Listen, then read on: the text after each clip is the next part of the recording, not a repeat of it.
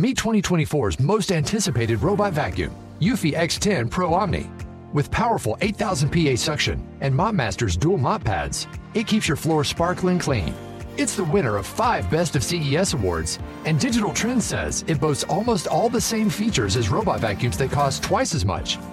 Want to know more? Go to eufy.com, that's EUFY.com, and discover X10 Pro Omni, the best in class all in one robot vacuum for only $799. Normally, being a little extra can be a bit much, but when it comes to healthcare, it pays to be extra. And United Healthcare makes it easy with Health Protector Guard fixed indemnity insurance plans. Underwritten by Golden Rule Insurance Company, they supplement your primary plan, helping you manage out of pocket costs without the usual requirements and restrictions like deductibles and enrollment periods. So when it comes to covering your medical bills, you can feel good about being a little extra. Visit uh1.com to find the Health Protector Guard plan for you.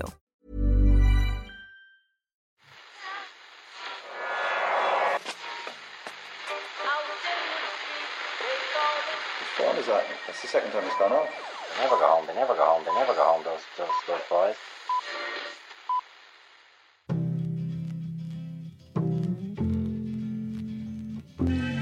And I said, I want to win the league, but I want to win it better. You can understand that, can't you? Yes. Good lad. So he's almost like having a second captain in the team. Second captain, first captain, whatever. It's the Irish Times Second Captain's podcast, pre Wales and Ireland in studio. Oh, my David, Ciarán Murphy, Hello there. and Ken Early. Hi, Eoin, how are you? Can any of us honestly say that we have never in our professional lives punched a producer?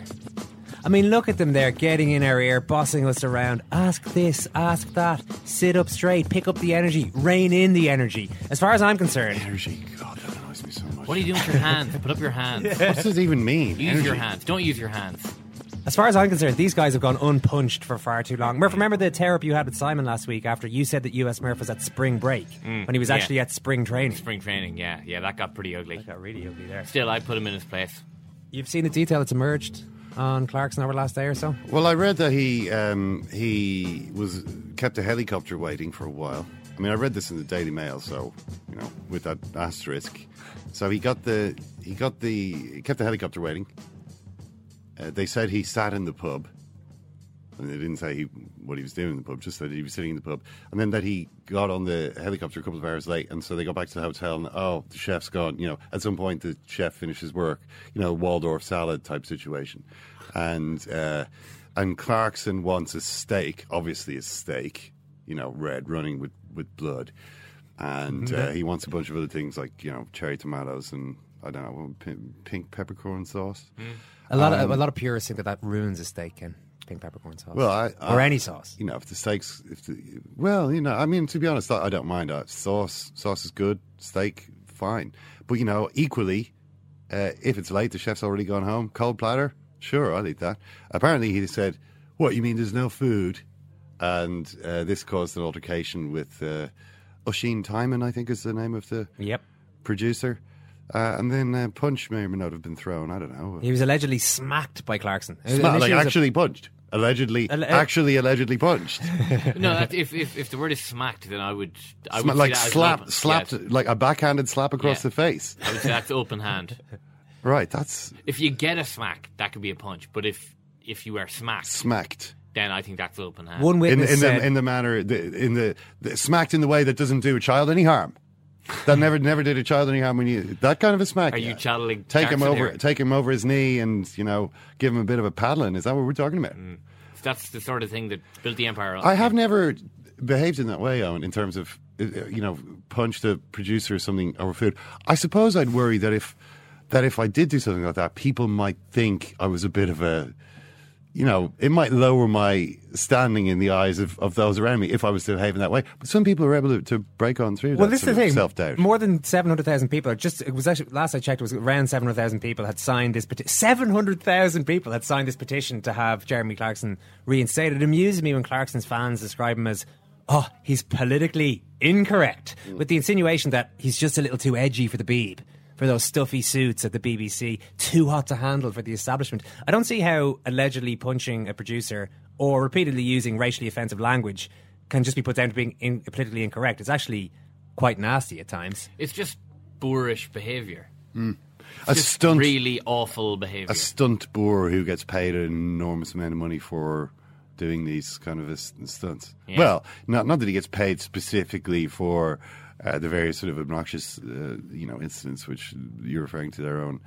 Um, but I suppose it does help to to keep his profile up in a way. You know, I mean that that sort of that edgy persona uh, is what he's ultimately getting paid for, really, isn't it? You sent me on a uh, a piece that Stewart Lee, the comic, did, Which on- everyone should watch. on Top Gear. Is he's it done- easily- he's is done a few bits and pieces on Top Gear. yeah, yeah, yeah, he's not. I wouldn't say he was a huge fan of Top Gear. Mm-hmm. Um, I mean, whither Top Gear?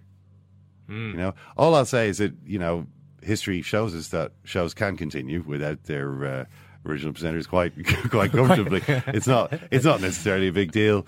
Uh, everyone moves on, and uh, you know it, that's that that could be the way this turns out. Well, there is this in the oh, this is the gravy train and all this kind of stuff. This makes so much money, too much money for the BBC. Well, see, the BBC, is- the BBC makes uh, a fair bit of money out of Top Gear.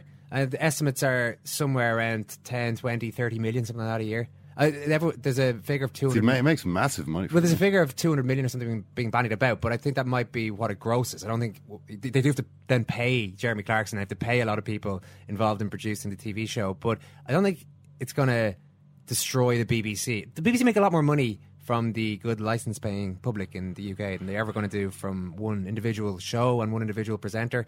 So I don't know quite how huge- married they yeah. are to Clarkson. Yeah, it's a huge world service hit and all the rest. But I mean, you know, at some stage you're going to have to say, right, this guy is actually just. He's not very nice to work with. Yeah, I, well, that, I mean it's the thing. You know, uh, I, I don't to treat to treat people that way. You can.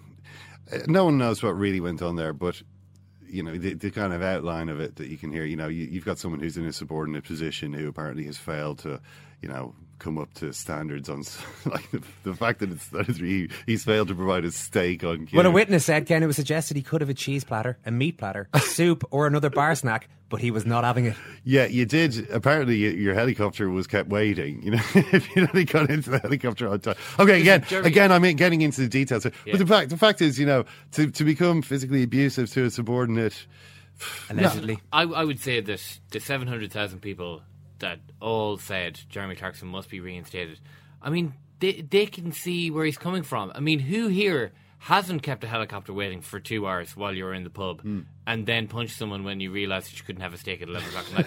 I mean, if, if you haven't done that, hasn't done then, that? then you're a better man than me. Clarkson's week got a little bit worse last night, Ken, because he escaped to the sanctuary of Stamford Bridge, where he was spotted supporting Chelsea as they humbled, they were humbled by PSG. I saw that. Yeah, um, he was in the in the crowd uh, at uh, his beloved Chelsea. I thought that uh, I'd heard earlier in the day that that was his one regret from the whole affair that he would have to miss the Chelsea game as a result of you know the changes to his arrangements he'd had to make. Uh, but it seemed that he was able to, to turn up there anyway. So disappointing night for him. Not a great day overall. Not a great couple of days. Not days. a great day, but I was using that as a segue into talking about the Chelsea game. Yeah, it was. It was ultimately. uh, Eamon Dunphy said after the match that he revealed on air that John Giles jumped up in celebration at the final whistle. He said, I haven't seen John do that very often uh, over the, the years that we've been working together, but uh, there was a feeling, John Giles certainly felt it. I think a lot of people really shared it, that Yes. Jose Mourinho got his comeuppance last night. really a lot of people felt that way i think um, you know and, and in the game there was the, it was sort of set off by the sending off of Zlatan which was ridiculously harsh in the way in which Chelsea um, Chelsea's obvious gamesmanship in in trying to ensure that that happened.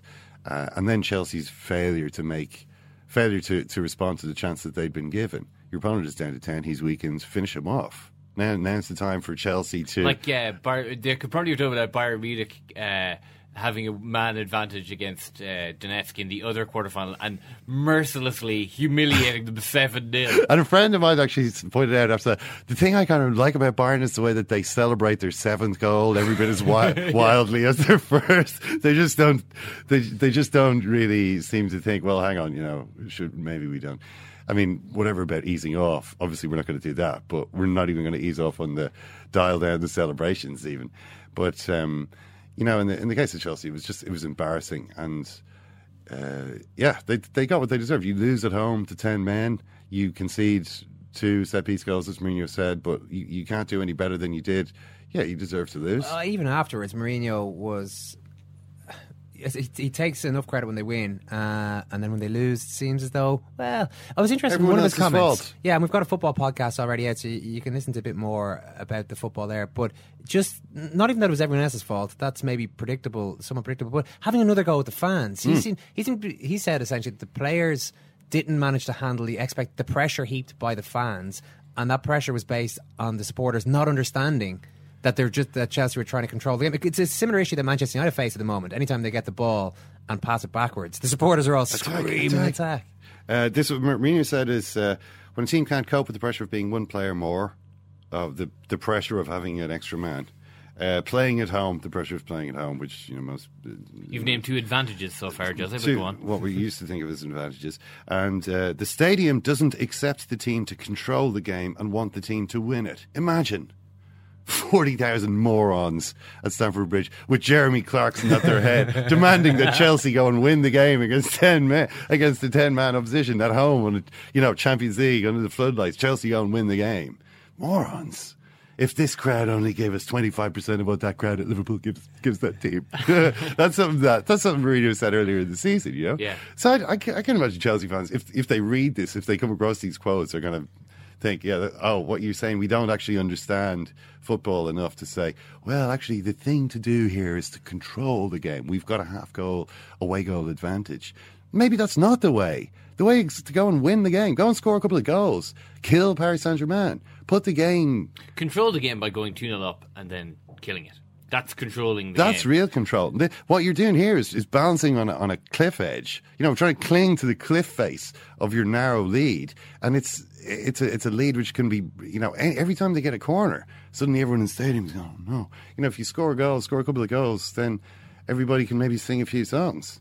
Maybe you get some of the support that you're looking for from, from that you see when you go to visit other stadiums. Are we going to get uh, look ahead to Cheltenham a little bit later on to the Gold Cup, I should say, uh, later in the show. We've got a few tips for you there. But first up, it is Wales against Ireland this Saturday. Simon has patched things up since his most recent dust up with Murph. Simon, how are you? Hey, how's it going? The Ireland team is in. No great surprises. No huge surprises because it was, I suppose, it was leaked that Jamie Heaslip was going to be okay, Sexton was going to be okay. It's still a surprise that Jamie Heaslip has recovered so quickly from those broken vertebrae. Uh, Sexton has trained well. Joe Schmidt told us today. A couple of things about it. Sean O'Brien has been named twice in teams. He had to pull out, obviously, in the warm up in one of them, and after a few minutes with concussion in another one of them. And maybe that's coincidence, maybe it's not. But I think when somebody's been out as long as he has been, I think you just pick up those sort of things. Your timing isn't quite as good. You're just not as fresh, not as elastic as a player who's been playing for the last few months. So there's a little bit doubt over. Heaslip has been so free of injury for so long, but this season he hasn't been. So there's doubts over the two of them. And then I think uh, uh, when you look at the two teams, the Wales obviously named theirs earlier in the week. I think Wales might be strong in the areas that hurt Ireland or that hurt the type of game that Ireland play. So when you compare the two, the, the Welsh back three, they've two full backs in Halfpenny and Williams there.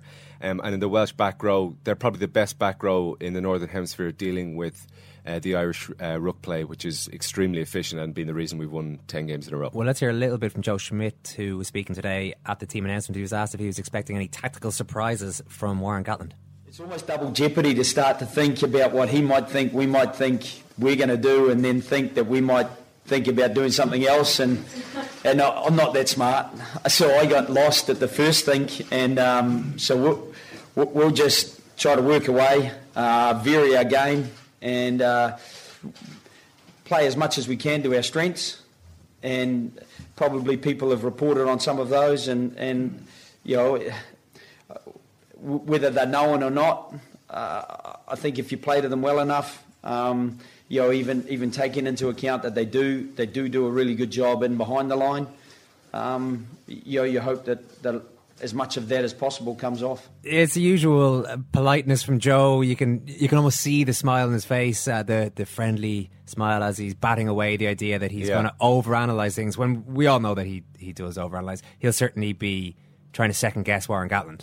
But it was the only answer he gave where there was a tiny bit of insight that he will continue to play the way he's played, just that they need to execute it even better than they've done before. Joe Schmidt was uh, that was Joe Schmidt speaking today. We'll get back to that. But you you caught up with Shane Williams, Welsh wing wizard in Dublin this week. Yeah, I don't know if you've, he was in town. You, you do with- have to call him Welsh wing wizard. Murphy, Two little scrappy dudes talking about their, Well, uh, Mur- Simon was disappointed last week. pint-sized frames. Si- I'm sure. First ever rugby player I've interviewed that I'm taller than. Simon went to meet Conor Murray last week, and he was thinking, "This guy's a scrum half. I, I, I play scrum half. This should be another little tiny pocket rocket." And he meets this beast. Man, mountain Conor Conor Murray. Uh, Shane Williams was actually small, I assume. Yeah, he really is. It's, he's only retired three or four years, but it just seems impossible that he ever played at that level. They said he was the man who was too small to play rugby. Uh, talks to the man who was actually too small to play rugby. That's basically that's basically what we're What- about to. He, What he Shane actually Williams- was in town with Guinness because that made him more campaign. Really good ad, actually. But he, uh, I, because the two teams have been named, I just asked him which of them did he think was the more gifted, the more talented. Uh, I, to be honest with you, very evenly matched from from prop to full back. You know, when you look at player player to player, they couldn't be a more matched team, really. Uh, in fairness, that's why I think you know behind the scenes may win this game. The tactics, the the war room, so to speak, and and uh, and the Joe Schmidt and the the Warren Gatland factor might win this game because from from from beginning to end, they're very physically matched. Um, and you know the flair that they have behind the back line as well is, is equally matched as well. So it's makes for a great game. It's funny you say that because a bit of the feeling or the narrative in the media here certainly is that this Irish team, it's not the most talented we've had over the last 10, 15 years or so, but that we've got this super coach. Uh, How do you feel about the players? That they're obviously playing to a system. Uh, they're not expressing themselves as, previous, uh, as much as previous Irish teams, but you think they're pretty talented? I, I think they're very talented. I think um, you know it's it's easy enough to say uh, for Joe Schmidt to say right, I want to play like this, and this is what we're going to do. But it's even harder to uh, to go out there and, and do that and uh, and fulfil that. And at the moment, Ireland they're winning games without having to show um, show much of, of the cards that they they they dealt at the moment. But when you look at the players they do have in the squad, they're more than capable of. Um, of of playing with flair, that's for sure. And I think it's a very talented squad. Do you think that the two best coaches, uh, certainly in this competition, maybe in the world? Um, well, I, I'm a bit, you know, obviously I've, I've worked with Warren Gatland and I certainly know that he's a good coach and he has good coaching staff behind him. Um, with with Joe Schmidt, obviously I've um, I've I've played against teams he's coached like Leinster and so on, and tactically he's probably one of the best best coaches out there. That's for sure. You know, we, we all know uh, you know the mind games that Warren Gatland likes to play with, but no one really knows uh, what Joe Schmidt's got up his sleeve really. So it, it makes for an interesting battle. You mentioned there that uh, Ireland have won their games without having to show too much of their hand so far. Does it happen in, in this elite level of rugby that coaches hold something back for the bigger games that maybe he thought, you know what, we can win those home games and beat Italy just through efficiency and, sticking to the basics, but with Wales, who possibly are the team that uh, offer the or pose the biggest challenge in terms of a backline anyway, that he might need to turn something else on. Do, do, do coaches hold something back ever in your experience in your career? I don't know whether it's hold, hold anything back or, or, or anything, to be honest with you. I think, you know, the good coaches, depending on which team they play in, uh, you know, can change their tactics week in, week out. And like I say, with, with Ireland at the moment, without having played an expansive game, which I think they are more than capable of doing, you know, are they deliberately holding back Tommy Bowe and these kind of players? No, I don't think so. They're just playing a style of rugby that, that's winning them games. Um, can they play an expansive game? I think they can. Yeah, so Shane Williams sounds like uh, a nice, quietly spoken uh, man, and not not one to give too much uh, too much away. Even though No, I think he was slightly aware of giving any am- ammunition to you're the Irish over team in or the Irish Dublin media. ahead yeah. of the game, you're probably uh, yeah. With Warren, there, there, there is a growing sense, though, even in what he said there, that this is the two best coaches in the Northern Hemisphere. A little bit of the shine has gone off Gatland relative to early in his career, in the middle of his career. Um, Joe Schmidt's very much the man, but does does Gatland have a surprise in him where Shane feels like Joe has m- maybe more to come from, whereas Gatland maybe has shown his hand over the last few years? Shane Horgan is ready to go. Shane, the team is in today, pretty much as expected. Although Jamie Heaslip's ability to get back from the broken vertebrae, as Simon said, that's I mean that's a little bit of a, a surprise. Are you surprised about that? Yeah, I don't know that it's expected because I certainly didn't expect Jamie Heaslip to be back on his feet and play a Six Nations uh, game by uh, by the end of this Six Nations, given the seriousness of the injury or what it appeared to be um, against the sustained against the French, but. And the fact that he's come straight back in as well maybe somewhat of a surprise just because of the outstanding performance um, from from uh, Jordi Murphy and Tommy O'Donnell in the back row. Um, not to mention, I think well. Um, O'Mahony is a, is a lockdown, but those other two guys have came in, have come in and they've performed remarkably well. Tommy O'Donnell has brought a rucking game, a ferocity at ruck time that um, I haven't seen outside of New Zealand. I think. Yeah, and it's a funny one because with, with Joe, we've seen uh, in the international setup that he's been willing to work with guys who aren't first choices, put trust in them, and if they repay that, then they can often stay in the team. Uh, it seems may, maybe one or two, one or two of his regulars though uh, supersede that. Obviously, Sexton will be one, and it seems like Heaslip and Sean O'Brien are too important to him not to play in these massive games. I think they're world players. They're the, the the players that you've just mentioned. There are at a world level. Sexton stands alone at um, in Ireland. I think he's the best probably in the world at the moment. But also, I think the the the level between Sexton and the next best ten in Ireland is a significant drop. And that isn't the case so much uh, for the back row. So it just does go to show what um, the coach thinks of of both um, Sean O'Brien and uh, and Tommy O'Donnell. Oh, sorry, and and uh, Jamie Heaslip. Would Cian Healy not have been at that level as well, Shane? He would have been seen as maybe one of our Lions starters, one of our the, the heroes really of the team in the last few years. Yeah, you would have thought so. Um, again, another real pat on the back for for um, Jack McGrath though, and he does bring a slightly different game. Um, he is he's again an excellent excellent ruck time, very good defensive line. If you look at Jack McGrath, you follow him, do a little player cam on him for 10, 15 minutes. Very good at being in the right position, very comfortable, uh, not just on either side of the ruck. He can slip out to to second defender or third defender and link up with that first back position that a lot of props find difficult. His work rate is exceptional. You'll never see him lying on the ground. He's straight up onto his feet. Now, in two ways, he's straight back up onto his feet. One, after he makes his initial tackle, he's one of the best front row forwards around for getting up and doing the secondary job of driving over the ruck or affecting the back end of the, of the tackle, as, as a technical term is. And when he's not doing that, he's up off the ground and he's in the defensive line. And if you can get the the, the fewer players you can have on the ground and the more you can have in the defensive line, the better for every team. And that's what really impresses coaches. So, yeah, listen, I'm with you. Cian Healy, I think, is again is a one-off, and and he's a remarkable player, remarkable carrier.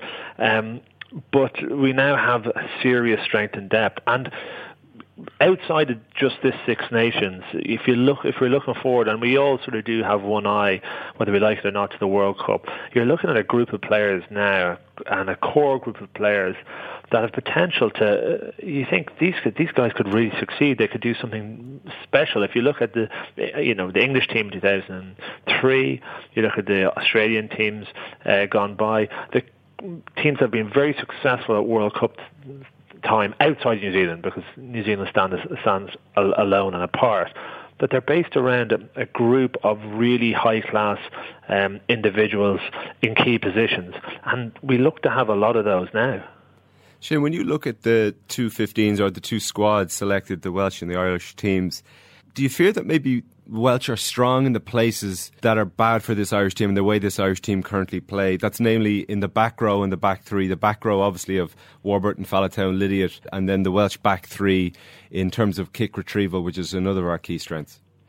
Yeah, they're very good. They're very good at um, uh, at retrieving their own kicks. The, the whole Welsh team, I think that's a big focus. It's something that we've used a lot, and we've had big gains from it. But the Welsh back three and right through the team are very effective at regathering their own kicks. And I, I think, like most teams, they Ireland find it difficult to defend against what they're good at and what they're usually good at imposing on the opposition. So that'll be an interesting play to see how that works out. But I think we're we're quite strong. I think we're quite strong um, under the high ball. So I don't think it's going to be as big an issue. In, in the back row, I, I don't. You see, I think we're very balanced side at the moment. I think there's not a too many areas that we're going to be hugely uncomfortable with.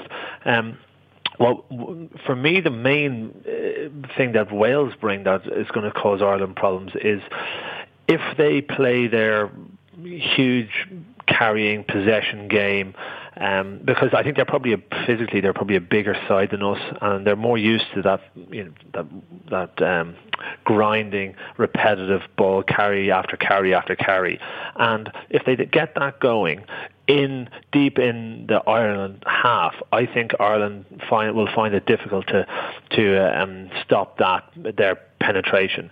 If Wales try and implement that from deep, I think Ireland are much more effective at stopping it um, in deeper positions, and Wales themselves can fall into a position where they refuse to kick and they just go from side to side to side to side.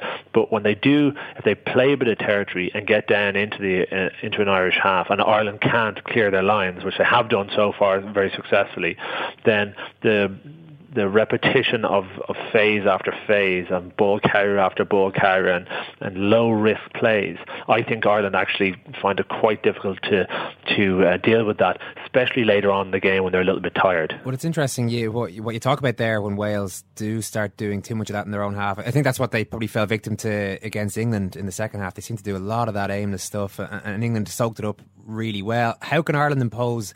Themselves on it? How can Ireland engineer a situation where they force Wales to play a little bit too much like that in their own half? Yeah, and that's going to be uh, again a, a, kicking issue. And I, there's been a huge amount made of the Irish kicking game, and I think it's been actually quite a sophisticated game plan. It hasn't been just boot and hope, um, and I think they've used different strategies for every game so far. If you look at if you look at the Italian strategy they used, they kicked very early from deep because the Italians were up flat. Um, against the French, they actually moved it deep at their own half, wait for the French to come up because they were leaving three, four, five men back, and then kicked. And then if you saw it against the English, they uh, uh, kick to compete, and they competed very well against um, a back three that weren't fantastic. So we've three, seen three different strategies. I think we're going to see something different again at the weekend. I think you might see a little bit more kicking from 13. I think you're going to see kicking in behind the, the, the two wingers and asking the full back questions that's going to that's going to occur, and that's going to be interesting to see how Wales deal with that. Um, I don't think, for all the the talent they have in their back line, I don't think they turn very well when the ball is kicked in behind them. Um, and when if you do that, you're going to put Wales in a position where you know they're not going to. It's not in their nature to kick the ball back every single time. They're going to start running, and when they do do that, um, hopefully Ireland can trap them in, in their own defensive zone. Wayne Barnes is drafted in for this one, Shane, as referee. I, I, try to avoid talking too much about refs. There's almost too, too much time given over to them, I think, sometimes, and certainly in, in rugby punditry. But maybe it's the right thing to do, particularly in a case like this when uh, he wasn't initially supposed to be the referee. And there seemed to be a lot of groaning and moaning from an Irish point of view, not from the, the camp, but from Irish fans and media when he was named. Uh, why is it that we have such an issue with Wayne Barnes? Uh, I'm I'm not certain if we do have a particular issue with Wayne Barnes. I'm not sure if the players have a particular issue with him. Um, I haven't heard a huge amount about it. Um, he can be a little bit pernickety, I think, and he can be a little bit uh, pedantic, especially on calls like uh, um, players going through the gate at offensive ruck time, and uh, that can be that can be something that can be grating for fans watching as well. You think, well, listen, there's momentum going forward here if there if it's a little bit of a close call, you got to give it to the, the team going forward. And if there's a momentum building, it's a, the best way to, to destroy a game is to start making really harsh calls on the attacking team's rucking technique because we all know that there's a million different uh, penalties that can be given away or free kicks can be given away at ruck time. And if we become or code and if uh, sorry referees become very pedantic on it, then it can totally destroy a game. The other one is the ongoing issue with the, uh, scrum time, and um, because it's a bit of a lottery, and because there's so many different opinions in it, and you could you could ask a front rower or three front rowers uh, to look at three scrums, and every time they'd give a different, um, they the three of them would give different uh, um, answers to why a penalty was given away or why another penalty should have been given away. So um, I think it can be frustrating from from um, a player's point of view, but I think that then can feed out into the into the public and, and to you know commentators like us. Ireland seem to be quite good at dealing with the refs, though, don't they? I mean, Joe Schmidt. They, everyone has their meetings during the week. I'm sure Joe Schmidt speaks well at those. Uh, Paul O'Connell seems to deal quite well, or, or, is it just that we actually don't infringe as much as some of the other teams? Because generally, well, certainly our penalty count got back down again against England. Yeah, I think that's. I don't know how much that is necessarily appeasing the referee. If you look at um, the game against England, England are a very or they have been a very disciplined side, giving away few penalties, and um, they've had huge res- rewards as a result of that. It's been one of the mainstays of the game. Um, you couldn't say that the first three penalties that they gave away against Ireland, which were very early in the game, were anything to do with refereeing decisions. They were just appalling discipline of players that were either either, either overhyped up or um, weren't um, tuned into what they were doing, or you know sometimes you can you can you know have a bit of a gamble, and generally speaking, gambles aren't too smart uh, on a rugby pitch because if you get pinged on them, the, the cost is very high, and it was for England at the at the weekend. So I don't know if uh, appeasing a referee or keeping referees happy necessarily has a huge influence. It, it's always good to have a, a, decent relationship with them. I think it's good to uh, to reinforce a media message over the long term that you're not a side that gives away uh, penalties at at, uh, at scrum time. You've got a strong scrum, and to reinforce the fact that you are very respectful of the offside line and that it's part of your culture to. Um, not to give away penalties because it's like anything else. If you have a reputation for getting up early in the morning, you can sleep all day. And I think teams that are very often it's the dominant teams um, that have a reputation for something, even if they fall away from that, and that's no longer the case anymore over the course of time. There's a residual uh, memory there from referees uh, that give them that break, and I think because, I think that's demonstrated really well with New Zealand because it seems to be no matter how New Zealand play or what fouls they potentially give away, they're always on the good the good side of referees because they just think of New Zealand. Everybody grew up New Zealand as the best team in the world, and they're always considered that. What's your prediction? You sound reasonably confident. I'm reasonably confident. I'm, not, I'm not massively confident. Uh, it's very difficult to go to Cardiff and win. Um, they're going to be very dogged, um, and Ireland haven't. I, I, don't think Ireland have played their best uh, rugby yet, and that's a positive thing. I think the players, even players like Conor Murray, who I think has done really well, I think he can go to a different level. I think the kicking game can get more accurate and we can get more um, mileage from it. I think our passing game and our running game can be a lot more accurate and it can be more incisive as a result. If we up our level to the level that we can play at while retaining some of the elements that we had already, I think we can definitely win. But if we play at the same level maybe as we've had uh, thus far, I think we might struggle a little bit. Shane, enjoy the game. Thanks a million. Thanks a mil. He's almost like having a second captain in the team. Second captain, first captain, whatever. Richie Sadler's here. Richie, how are you? How are you, lads? How are you, lads? Richie, how are you, lads? How are you doing this week? I'm marvellous. Look at the joy on my face. Look how happy I was. What the fuck happened? no, really. You know, what happened? When John was young, everyone in the city knew about it, but no one had seen it. It is not war and death and famine. It's not that at all. It's the opposite of that. It's persuaded of the world outside of that. That's why sport's important.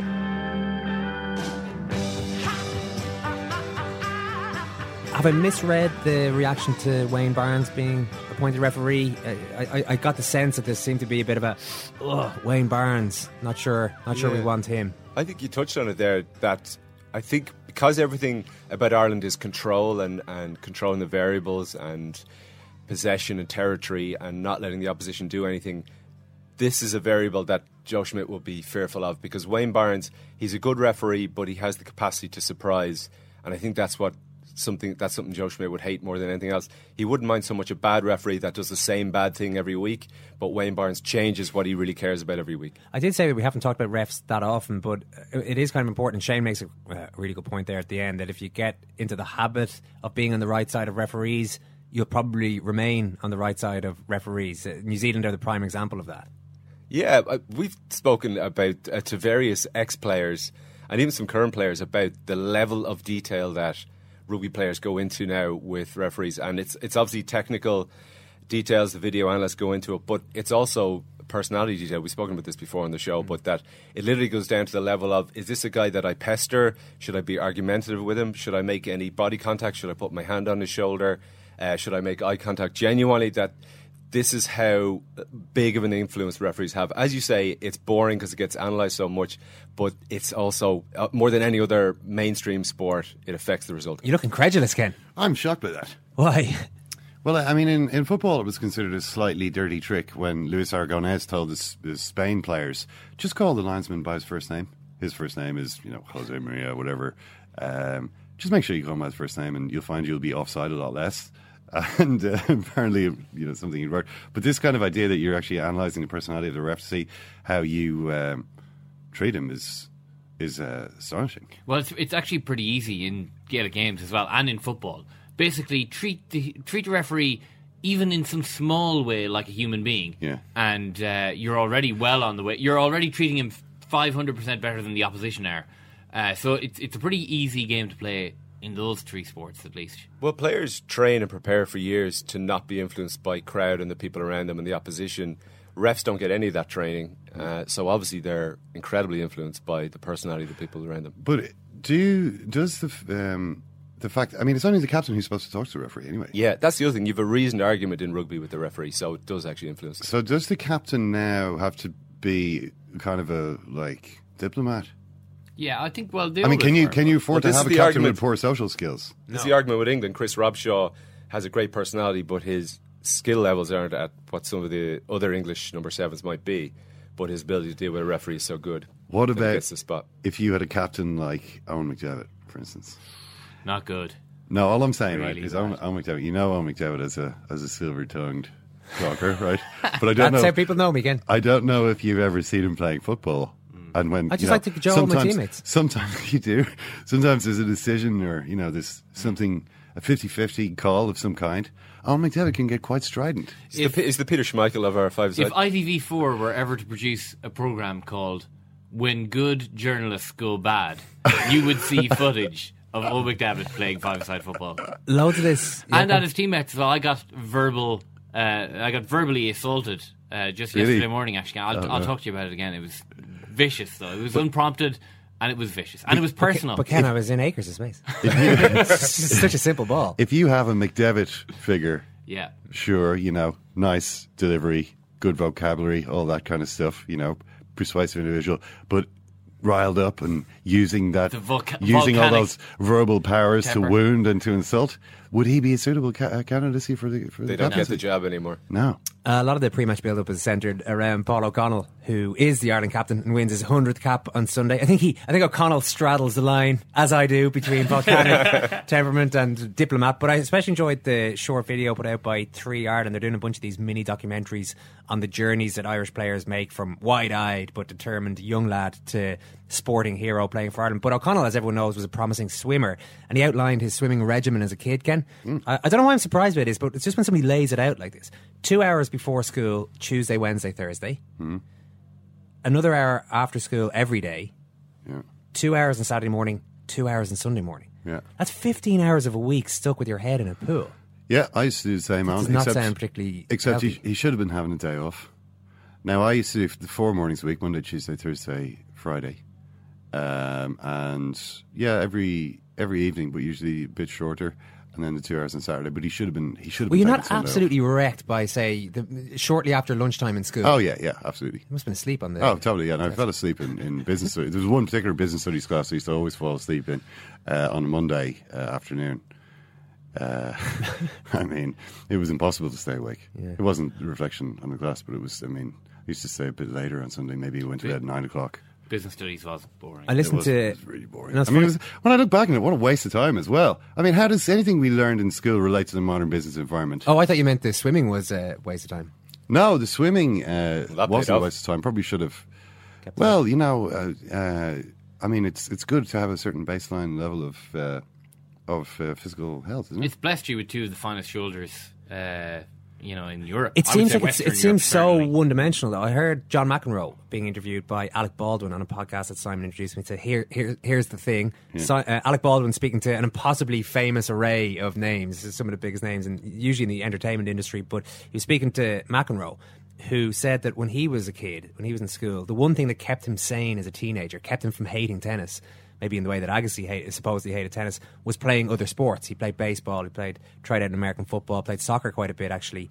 And uh, he says that now he runs an academy, and he's a tennis academy. And the first thing he says to parents is, "Right, well, I'm going to get your kid, and they're going to come here, and we're going to focus largely on education. We're going to give them a chance to play other sports, a bit of basketball, we're not just going to be totally one dimensional and ram tennis down their throats. Yeah.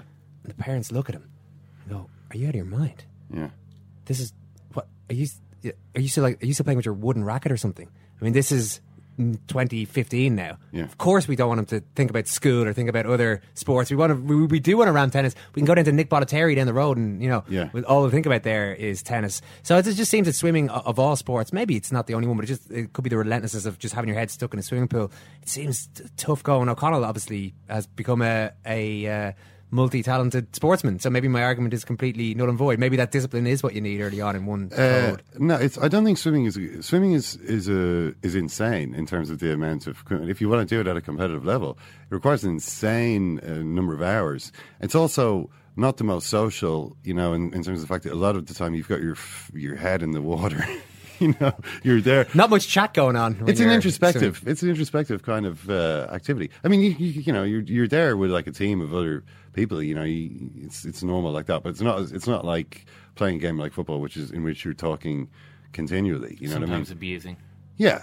There's, there's, there's not a lot of abuse. I just like the idea that, that there's a chance to play a few different sports at the same time up until Well, a you can- you age. can do it's that, going to be pretty hard if you're doing that. If you're putting 15 hours a week into swimming. You can you can you can do it. I mean, kids have got, got the sort of energy that enables them to do that. I mean, it's it's ridiculous, kind of looking back, sort of how energetic. But swimming is a, is a strange one in in terms of it's while it does make you very fit, it doesn't necessarily equip you very well for playing like uh, field sports.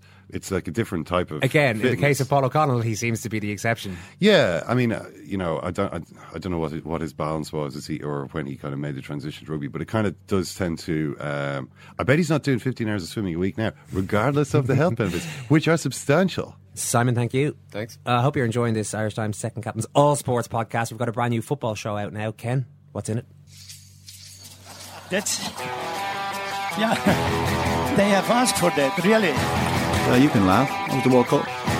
I'm a little bit of an idealist, but having said that, I want to be like me. You don't know what you're talking about. What did you know? I'd like to stay alive for 63 and a half years. I'd say it to your face, not say it to you now. Come down Swanfield and we'll see them, won't we? What you doing down here, you shawny man? Well, we're going to talk a little bit about Chelsea on uh, and Paris Saint Germain, the, the home of Thiago Silva and David Luiz. Big hearted lads on. Uh, big hearted lads who knocked Chelsea out of the Champions League. And uh, a couple of other bits and pieces. Uh, Do tune in for Ken Early's story of switching off a little bit attention wise at Martin O'Neill's press conference today. I wouldn't say and being that. Alan. I, rumbled just, I was multitasking. and being rumbled by the boss man at the FAI. I wasn't. It's a good story. I, I, like was. it. I wasn't switching off. I was simply trying to do. That's just the way it is, you know. In this this this flat world, this flat Earth that we live in now, you know, six billion human beings all embroiled in the same rat race. You got to be able to do two or more things at the same time. So while Martin O'Neill was talking, I was also perusing a document on my on my computer screen. It- And you got to be able to do that. Oh, we will. I mean, we will. The, hear the from story Martin had O'Neill. the, the sto- and yeah, Martin O'Neill was also you. You were also paying attention to what Martin O'Neill Yeah, was saying. And you got yeah. you got to you got to subdivide. It's Cheltenham Gold Cup Day tomorrow. That's Friday. We'll get your tips now from Johnny Ward of the Racing Post. Johnny, everybody's talking about Asil Viniaco Conti, uh, pl- uh, who's gone close a couple of times before this. Is this the year that he gets over the line? Yeah, I think it might be, to be honest, uh, Eoin. And, you know, it's it's definitely encouraging for his backers that Paul Nicholls has such a good day on day two. Uh, you know, Willie Mullins dominated day one, but Nicholls showed that he hadn't gone away, you know, uh, very much on the second day. Uh, he's a treble, and I think Silviniaco Conti is the horse to beat. Uh, I saw one bookmaker was making him four to six to be uh, favourite in the race on Thursday morning, and I think that was, I thought it was a huge price, to be honest. As you say, he has been beaten twice in the race before, but for me, he's just a better horse this year. He's been beaten in somewhat strange circumstances stances over the last couple of years.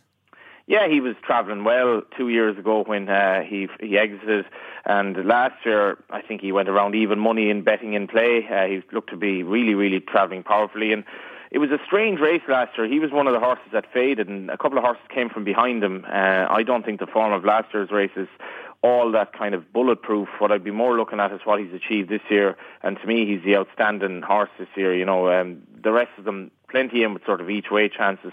But I think you know his King George form is solid. Maybe not spectacular, but solid. They put cheek pieces on him this year. Uh, he just seems a better horse. You know, he, he's probably been given a bit of time. I think he stays really well. To be honest, Cheltenham doesn't really bother me at all, even though a lot of people say that it's not his course. You sound confident about him, so there's no uh, issue. In, you know, Nicholls has obviously won this race with Denman and Kauto Star. There's, there's nothing that those horses had that maybe we're, we're still waiting to see that maybe Silviniaco Conti still lacks. Uh, it's hard to compare. Uh, we, we always hear trainers saying that it's hard to compare one horse to the next. You know, Nicholls has won the race four times, and Denman They, they and say that in all sports, Johnny, but it's good fun to compare them all the same. It is definitely. My, my problem with comparisons is that you know genetically we're just improving as a species the whole time. So it's it's kind of, and if you look at a Gaelic football game from Leocre Gael or something in the 1940s, like it looks like a completely different sport, you know. But anyway, um, Silviniaco Conti to compare him with the likes of Denman and Kauto Star, that, that was a golden era really in terms of staying chasers. Whether this one is, is is definitely debatable. I think we might have a proper one next year in Don Poli. But anyway, Silviniaco Conti maybe he mightn't be quite as good as uh, Denman and Kauto on their day, but Kauto Star came to Cheltenham with a lot of people saying he couldn't win a Gold Cup, that he wouldn't stay. And, uh, you know, Silviniaco Conti, I think he'll be well able to answer similar questions about his ability to win a Gold Cup. Carlingford Lough will probably be the, the sentimental choice for a lot of people. I would imagine this is Tony McCoy's last Cheltenham Gold Cup. Big time, yeah. Uh, he's one of two Galway plate winners who's very prominent in the betting, which is quite remarkable. I'm very proud of that as a Galway man, that our kind of signature race has, has such a bearing on the Gold Cup. Carlingford Lough, uh, when he won the Hennessy uh, Leopardstown the last day, it was genuinely a pleasure to be there, the reception Tony McCoy got, because it was just after he announced he was going to retire. John Kiely's a master trainer. I think he's going to fall short, but you know he should give a good run, good good account for himself. And it'd be some. I tell you, they, they would bring the house down if this one because McCoy in Britain, he's he's an absolute legend over there. I saw a uh, uh, Izzy just before we get on. Is, he seen the same way in there's such fondness for him in Ireland? Obviously, he's, he's he's achieved a lot of success in the UK, so he is seen the same way over there. There's no sense that because because he's Irish, he's he's in any way less popular than he would be if he was English.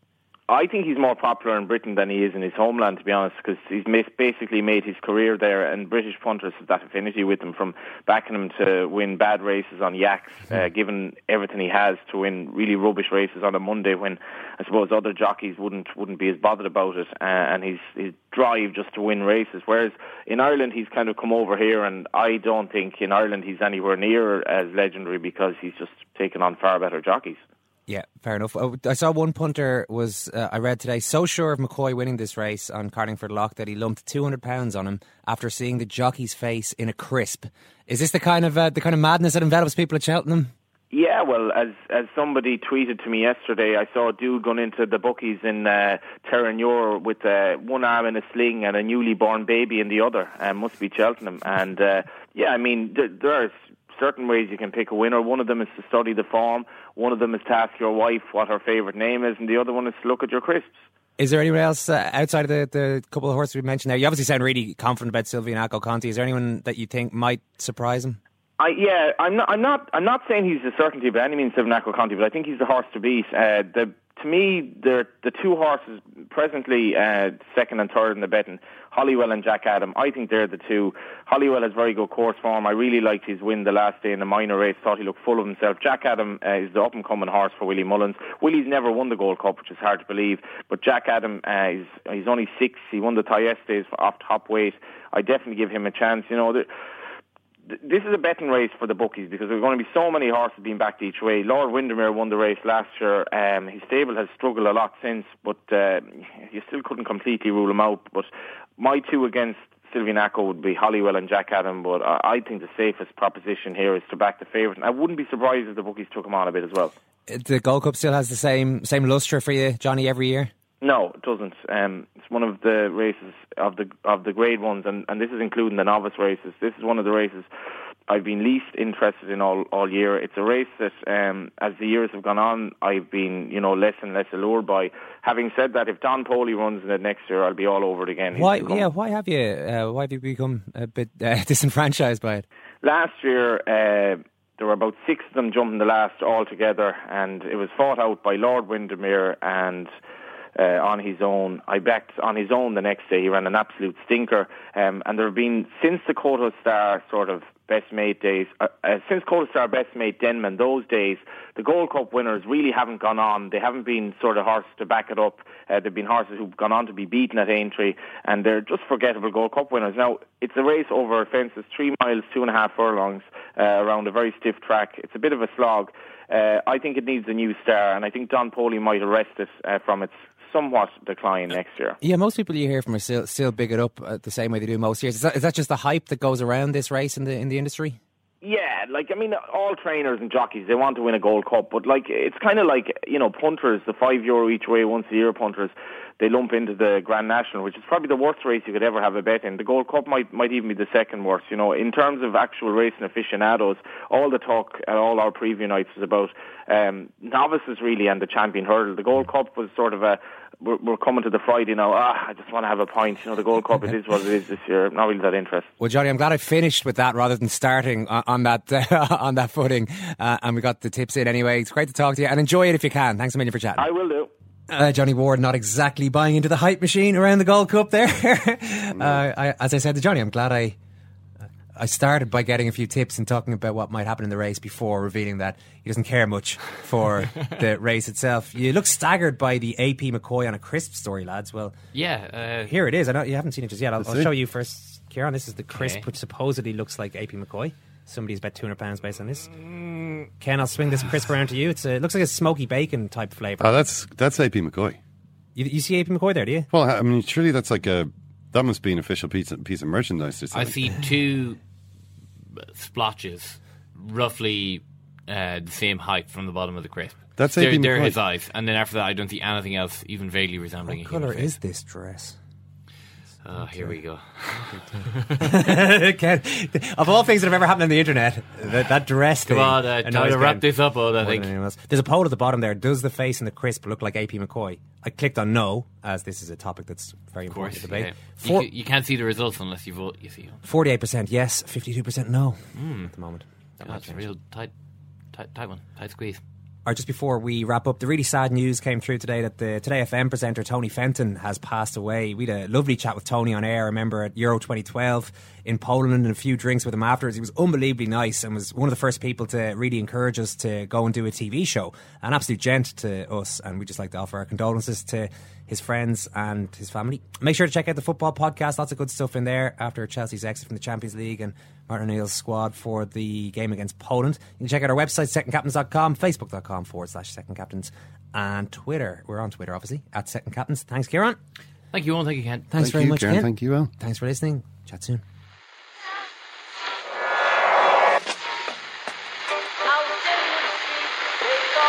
Whose phone is that? That's the second time it's gone off. They never go home. They never go home. They never go home. Those those those boys. Spring? Is that you? Warmer temps mean new Allbirds styles. Meet the Super Light Collection, the lightest ever shoes from Allbirds, now in fresh colors. These must have travel shoes have a lighter than air feel and barely their fit that made them the most packable shoes ever. That means more comfort and less baggage. Try the Super Light Tree Runner with a cushy foam midsole and breathable eucalyptus fiber upper. Plus, they're comfy right out of the box. So, what can you do in a super light shoe? What can't you do is the better question. And because they're super packable, the real question is where are you taking them? Experience how Allbirds redefines comfort. Visit allbirds.com and use code SUPER24 for a free pair of socks with a purchase of $48 or more. That's A L L B I R D S dot com. Code SUPER24.